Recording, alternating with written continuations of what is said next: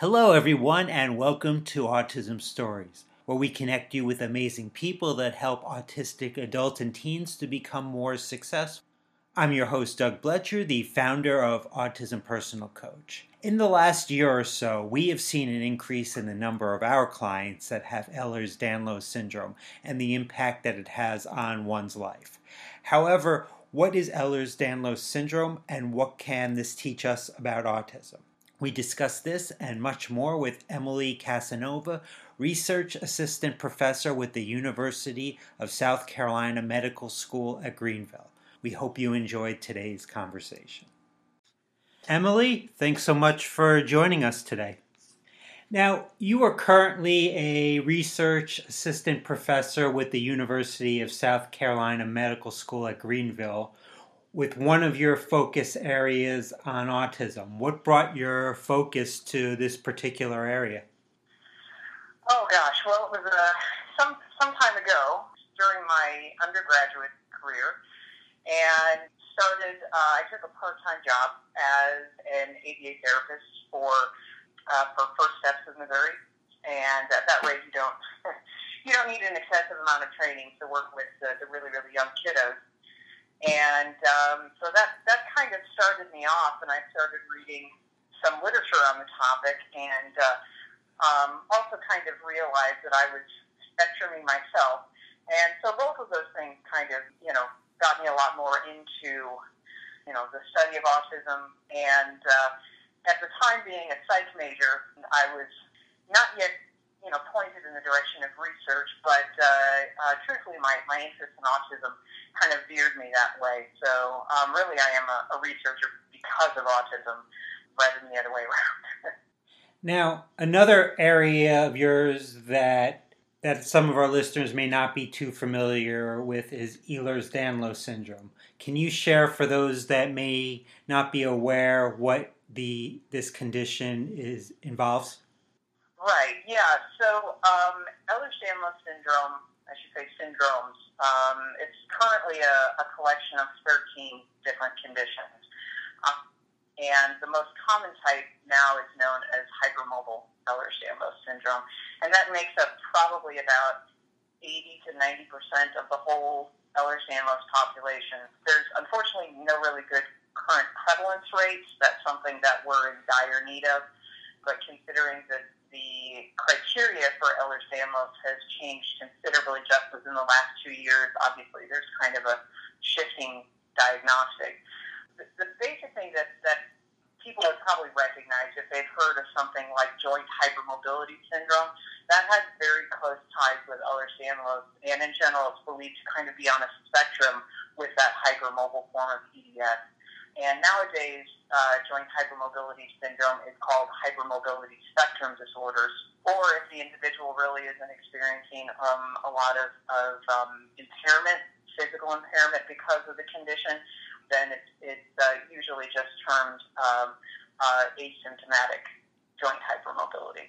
But ultimately, one of the major criteria, you can probably probably glean, is um, is basically joint hypermobility or double jointedness, and usually it requires uh, something called generalized joint hypermobility. So a certain number of joints um, need to be affected in order to kind of make cutoff. But then when we're talking about hypermobile EDS in particular, there's some other features as well that are now part of the new criteria, the 2017 criteria, um, and that that talks about other kinds of um, features of the connective tissue, which, which uh, of course, lends towards this hypermobility, um, but also tends to affect the skin in certain ways and um, healing and um, just just other other features that are related to connective tissue that kind of holds the body together.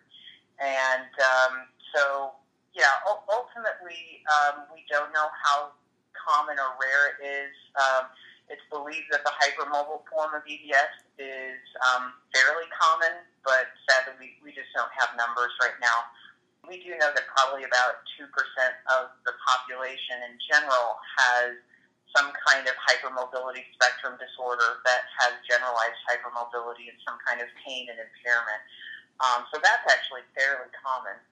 Um, but uh, yeah, it's still a growing area of research, and, and hopefully we'll have some of those answers over the next coming years because there's a, a lot of need uh, need for it. Now, through Autism Personal Coach and our coaching, we're seeing some of the people that that we work with who have Ehlers-Danlos syndrome.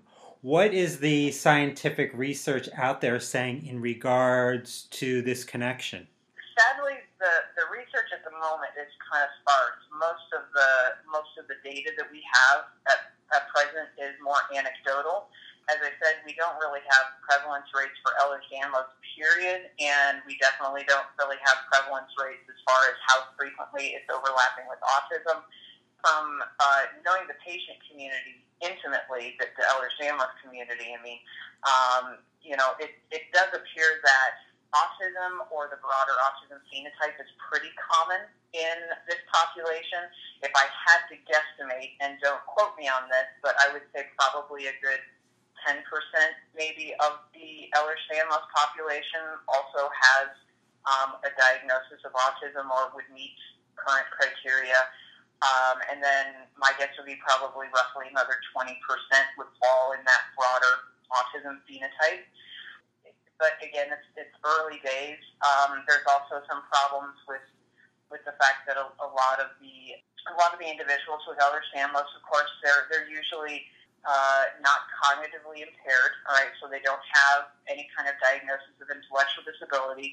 And as we all tend to know, kind of the, the, the higher up that ladder you get in terms of, of cognitive ability, um, autism tends to be harder to, to diagnose um, and doesn't always conform to the the gold standard research ADOS version. So again, I, I suspect probably a number of individuals are going to be missed um, that that do kind of fall along that autism spectrum. It, it, it's kind of hard to tell at the moment, but uh, but yeah, we are we are definitely seeing some significant overlap. I'm seeing it in our uh, research study, uh, one of our research studies uh, that we're doing right now, a clinical study. Um, and I'm working with moms of kiddos with either uh, autism or ADHD. And um, so I'm definitely seeing uh, some very EDS familiar features in some of these uh, moms who many times themselves are on the spectrum or pretty darn close to it. So I think over the next, you know, few years, maybe five five years or so, I think we should have some some good numbers. I hope and get a better handle on how frequently these conditions are these two spectrum conditions are are co-occurring. So, um, and we're seeing it a lot in family too. It's not always necessarily the individual with EDS who also has autism, but it may be a family member who has autism. So it kind of pops up in different in different versions across different family members. Now, recently you wrote a wonderful article about what Ehlers-Danlos syndrome can teach us about autism, and you discussed how ED and autism could be connected based on collagen. How does collagen have such an important role in this possible connection? Well, I should first off that we don't necessarily know that the hypermobile form of Ehlers-Danlos is definitely a collagen-based condition at its root. That's kind of an assumption that many of the other forms, the rarer forms of Ehlers-Danlos, often have mutations in collagen-related genes. But uh, at, at present, we don't know that that is definitely the case um, because uh, hypermobile EDS is probably more common and in, in, and in such greater number, usually that indicates that it's more of a complex type of condition, sort of like autism. So that there's probably a, um, it's probably pretty heterogeneous um, in terms of any kind of genetics that may underlie it. And uh, so I should just say that first and foremost, that's kind of how I come at it. I come at it as I've learn to come at uh, come at autism. Autism occurs in many different shapes and forms, and, and across many different types of people. And um, and for those who do have some kind of genetic component to their autism that, that is clear and definable, I should say, um, it's it's highly variable. And so the common denominator ultimately is kind of the brain and behavior kind of funnels through a particular into a particular type of syndrome or, or, or group of behaviors. So I look at Ehlers-Danlos rather like that, that even though we're not really focusing on the brain in this case per se, it still probably uh, holds different group number of different conditions that are funneling into a common set of, of symptoms. And so with that, yes, it, it's probably affecting collagen somehow. And um, how that's overlapping uh, and, and potentially um, increasing the likelihood of autism, that's that's difficult to say at this point because there's just been so little work. Um, at the moment, we do know that they overlap um, we have a little bit of idea of what may be going on with Ehlers-Danlos, but it's still kind of hypothetical at the moment. But uh, as far as a few possibilities, if collagen is definitely affected and is kind of the, shall I say, culprit in this instance, for, for want of a better word, and we're talking about brain development, well, collagen, although it's not very well studied, is definitely important for brain development. And it kind of acts like a scaffold for the developing brain. And so, um, obviously, if you affect collagen, that could potentially alter brain development in some way. The other alternative uh, that that I'm particularly interested in is that a lot of people with Ehlers-Danlos syndrome often have immune disorders, and so we already know that um, the maternal immune system can potentially play a role in the development of autism in the child. And so we're looking, um, I'm more interested really in what the mother's immune system may be doing to influence uh, whether or not that child goes on to have traits of autism or not. But again, there, there, there may be other um, alternatives as well. It's kind of an open field at the moment, but there's some there's a few promising avenues of potential research, I think, in terms of how these essentially these hereditary connective tissue disorders, which is a large group of conditions, of which Ehlers-Danlos is just one, or, or I should say 13 rather, um, how they may influence brain development. And Ehlers-Danlos is definitely not alone. There are definitely some, should I say, probably whisperings of, of other hereditary connective tissue disorders and their links with autism um, uh, such as uh, Loeys-Dietz syndrome, which uh, is a more severe syndrome and can have uh, severe heart effects, unfortunately, um, as well as Marfan syndrome. But again, that's, those aren't especially well studied, but there are a number of case studies out in the literature and some small studies.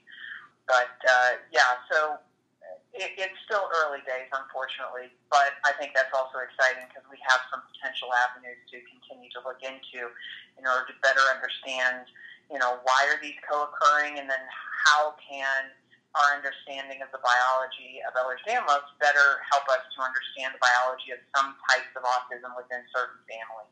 Now, starting in 2016, you and some of your colleagues started to look at the connection of ED and autism by conducting some diff- different surveys. I know one of the mm-hmm. surveys had over 700 people respond. Were there any surprises that resulted from these responses? Yeah, I think probably some of the most surprising for me, which I really wasn't looking for at the time, and of course now I am, um, but was that uh, there was a surprising number of mothers with Ehlers-Danlos who reported having autistic kids. Um, in our in the population that we, we surveyed, it was about 20%. Granted, that's that's not a definitive prevalence rate, we would need to actually go in and, and look in at, at like clinics that are serving Ehlers-Danlos populations and and get a better idea of how frequently moms within those populations are, are have, have autistic kiddos. But, you know, because there's always potential bias with surveys, of course. Um, but the, that was a, a huge number, and actually it was no different than the rate that we saw um, of uh, autistic moms reporting having autistic kids. Both of them, about one fifth of them, had had uh, autistic kids. So that was um, pretty huge to us, and and is really pointing towards uh, you know area of research that I think is exciting, and that I think more researchers. I really wish more researchers would get into studying that overlap, especially as these conditions can be in terms of Ehlers-Danlos and the hypermobility spectrum disorders, they can really be impairing um, I'm, I'm also a patient. I'm not I'm not just a, a researcher, and I can vouch for the for the impairment. It, it's a challenge, Um, and uh, although I am one of the lucky ones who's still capable of working, thankfully, so I, I really do feel like it's kind of my my joy and my responsibility to really try and figure this out. Then, because there are a lot of a lot of people out there suffering who may be bedridden, etc. Um, but anyways, yeah, so that was a really exciting finding, um, and I think it holds a lot of great potential. Uh, the other thing that we found was that when um, EDS moms the ones who had autistic kids, they tended to report more immune problems. And so, again, that kind of sparked my interest in um, some of the influences that the maternal immune system in Ehlers-Danlos may potentially be influencing the likelihood of autism in the child. So um, again, that it's early days, and that was a um, you know a self-reported survey uh, study. So um, that's something we really are hoping at, at some point to follow up clinically um, to really confirm whether that's uh, that is indeed the case. But um, but yeah, both of those those results in particular were um, very exciting to me, um, and I think hold some uh, some promise in terms of research. So. And you mentioned that there's been a lack of research regarding this connection. Why do you think there has been li- so little research trying to find out what the connection between EDS right. and autism is? I would say first and foremost, um, it's a lack of communication. you know, the research community tends to be very removed from uh, individuals with a given condition, whether that's autism or Ehlers-Danlos. Um, and so it was simply by me having been a patient myself and integrating into the patient community did I really start hearing a lot about autism. And as an autism researcher, you know, I thought, well, wow, this is this is a great area for me to research because really hardly anybody's doing this. So um, it's unfortunate. Um, I can understand why. For instance, some of these patient groups, like their Facebook groups, they're closed to people if you don't have the condition or suspect you have the condition. So of course, there's kind of a, you know, there's kind of a boundary there.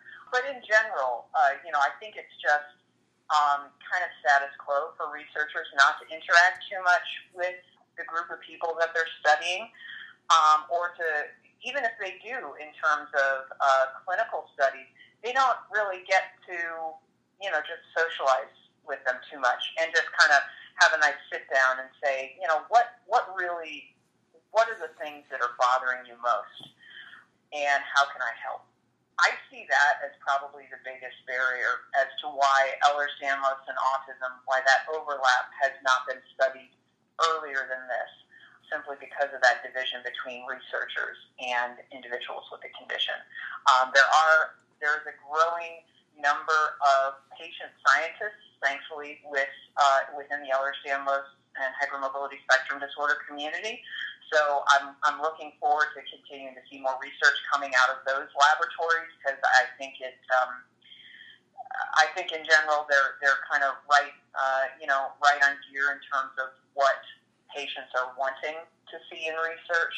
Um, and I hope I'm also kind of addressing that. I know I'm, I'm not necessarily addressing issues that affect impairment, you know, and, and somebody's ability to get out and enjoy themselves in a day-to-day life, that sort of thing. I'm, I'm a little bit more focused in terms of the neurodevelopmental aspects, but, but that's what I'm, that's where my experience lies, and I feel like that's where I can best help people too.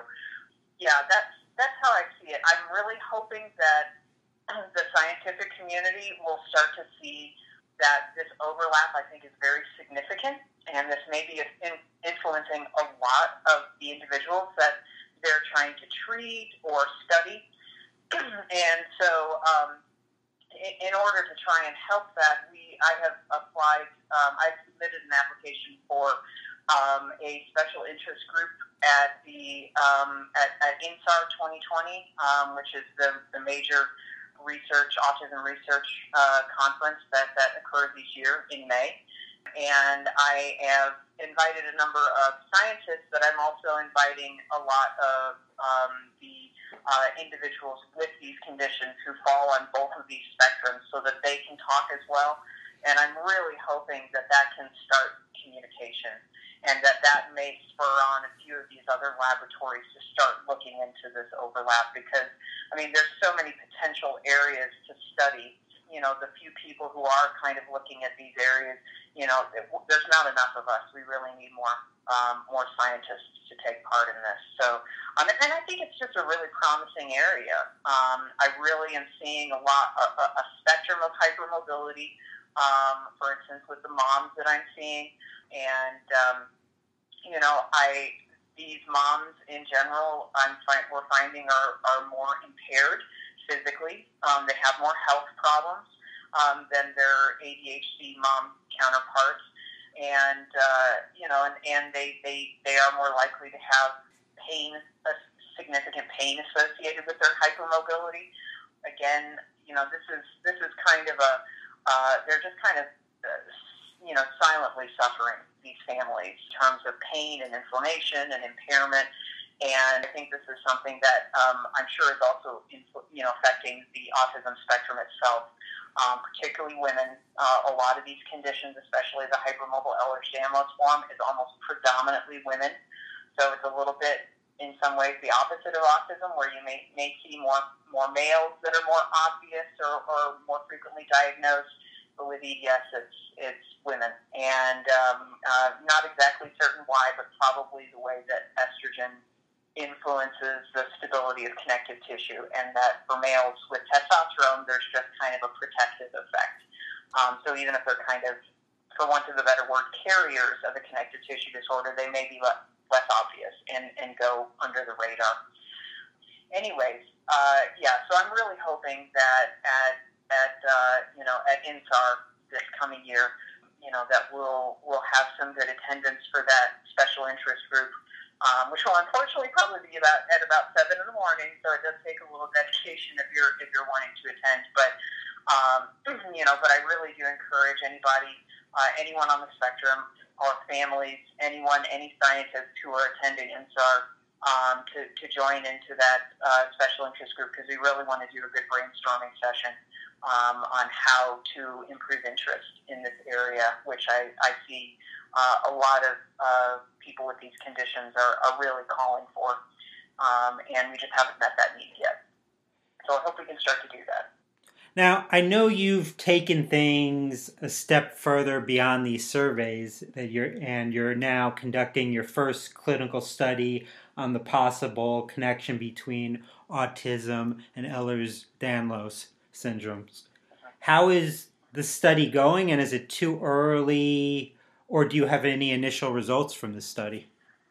Yeah, um, the, the study that, that uh, you're referring to is the one where I'm looking at, at moms um, of kiddos with either autism or ADHD or both. Um, and uh, as I said, we're, we're seeing that these moms are a lot more impaired uh, physically and medically, and um, and that many of them have subtler features of Ehlers-Danlos. We have had a couple of individuals uh, in our study who have gone on to get an Ehlers-Danlos diagnosis because of our, our study, referred them on to uh, genetic counseling after afterwards. Yeah, we're, we're, we're very excited about this. It's, it's a small study uh, currently, and we're, we're hoping to expand. It's kind of a preliminary study. Um, but we are seeing some um, potentially significant differences between these two uh, mom populations. So yeah, we're, we're looking forward to continuing to kind of tease that apart.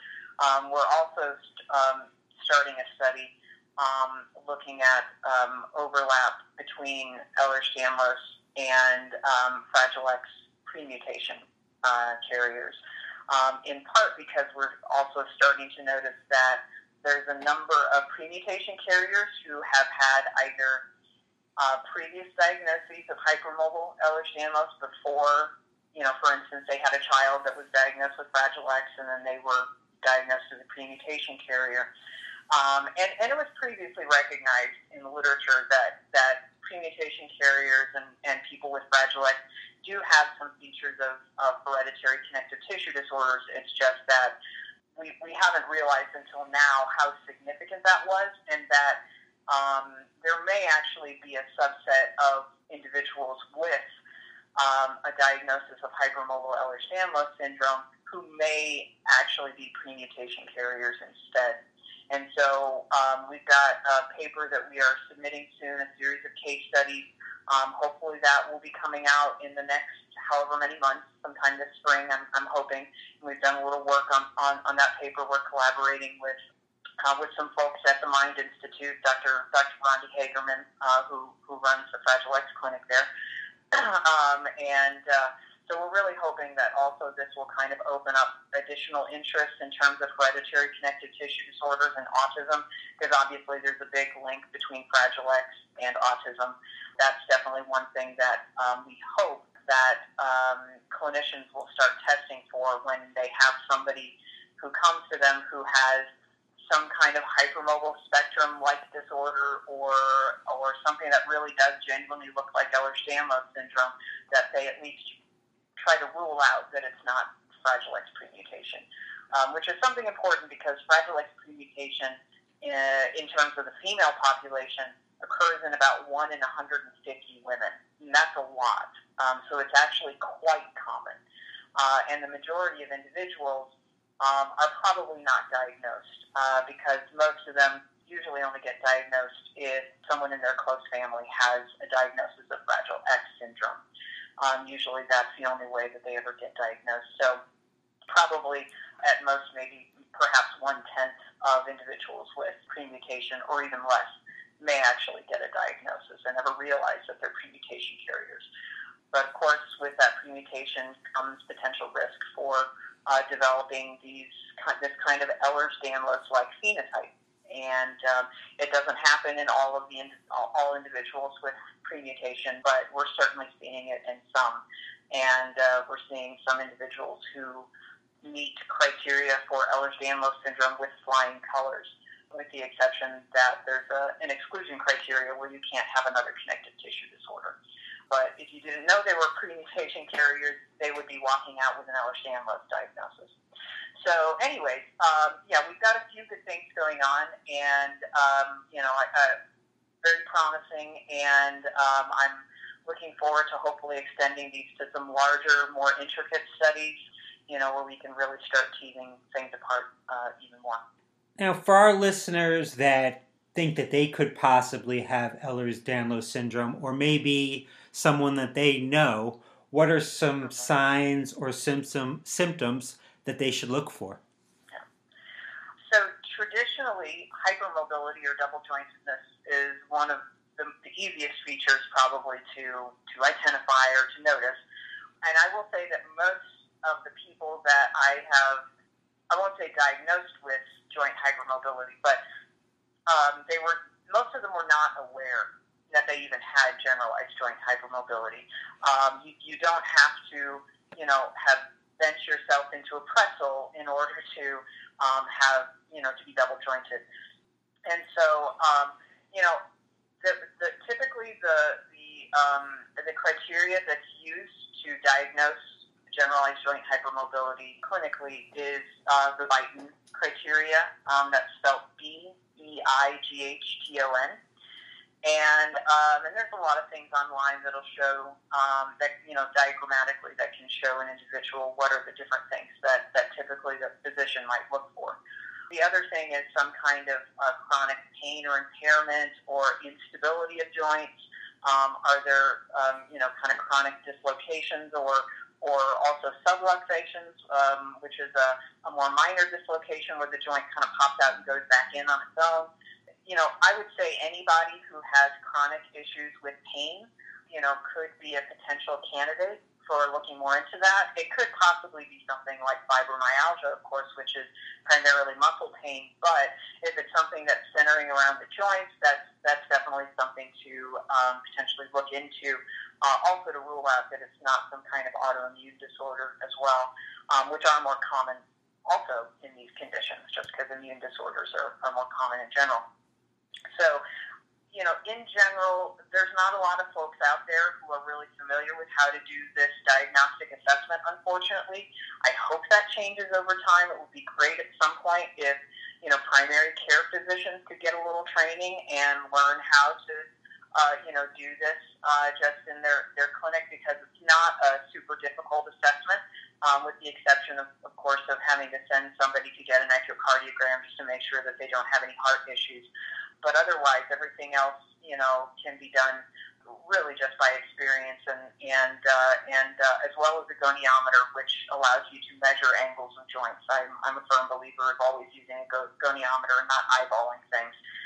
Oftentimes, people will try to get in with a genetics clinic. That's probably one of the best places in general to try primarily because they are already usually well um, familiar with how to um, do these sorts of physical measurements. They're doing many of these things um, with other rare conditions anyway. So um, that's kind of the group of physicians that are going to be probably most experienced with how to do this this kind of assessment.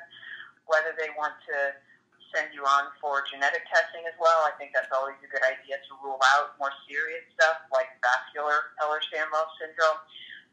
And also, too, in the case that we're talking about um, with Fragile X mutation, um, that's something else that may be good to rule out, although currently is not an accepted part of the genetic panel for Ehlers-Danlos, so don't be surprised if, if a geneticist looks at you cross-eyed and like you've grown another head. But hopefully in the coming years that may start to be a little bit more common because I think we've got some good data that suggests this should at least be a good rule out for folks who have an Ehlers-Danlos like phenotype um, or even just hypermobile spectrum disorder phenotype. Uh, I'm a big proponent of going for the genetics clinics. Sadly, a number of the clinics have started to refuse accepting Ehlers-Danlos and hypermobile spectrum disorder referrals, primarily because there's so many of us and there's also a little bit of a there's a little bit of ill will, I would say, because there's no agreed upon genetic component. So sadly, I think Ehlers-Danlos sometimes gets treated a little bit like chronic fatigue syndrome used to be treated more, um, and is almost kind of uh, treated like a psychogenic uh, condition. Of course, which it's which it's not. So yeah, I hope you know as we continue to learn more about the variable genetics that probably underlies this very complex group of conditions known as hypermobile Ehlers-Danlos syndrome.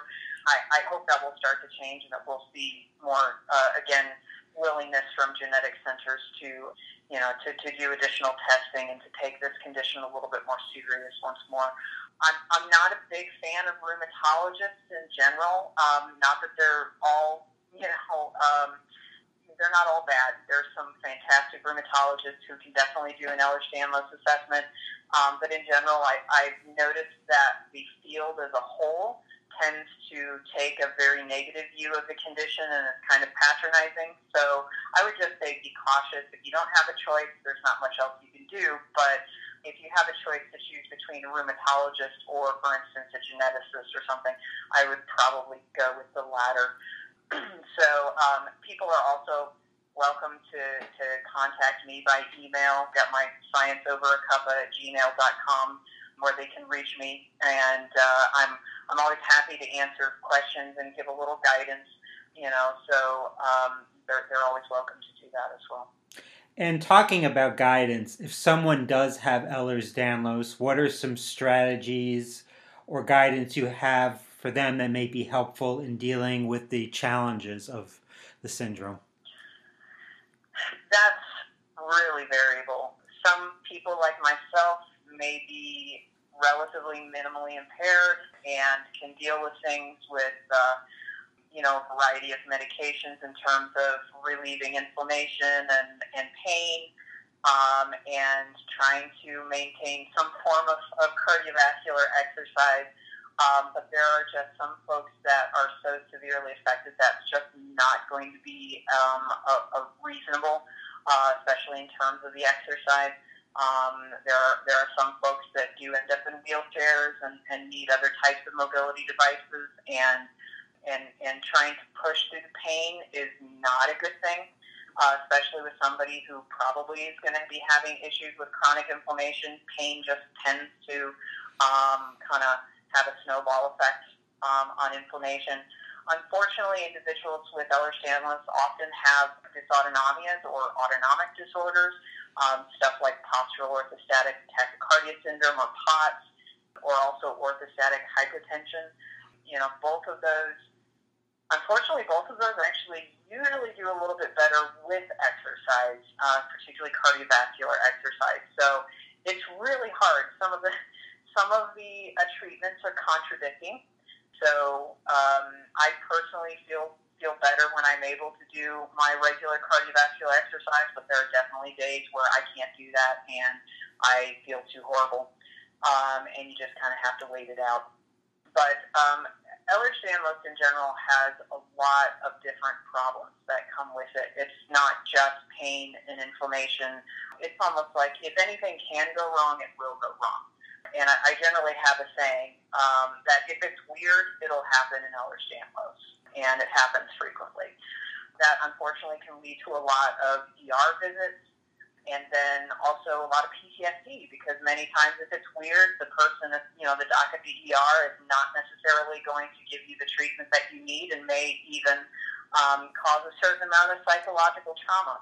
That's that's extremely common, um, and also unfortunately, being that this tends to be more of a female-dominated condition, there are biases in um, in the medical field as well in terms of female associated conditions and pain and um, just an implication that often these things are psychogenic and it's all coming from the brain and um, and that's that's definitely not the case. So um, but sadly they're treated that way.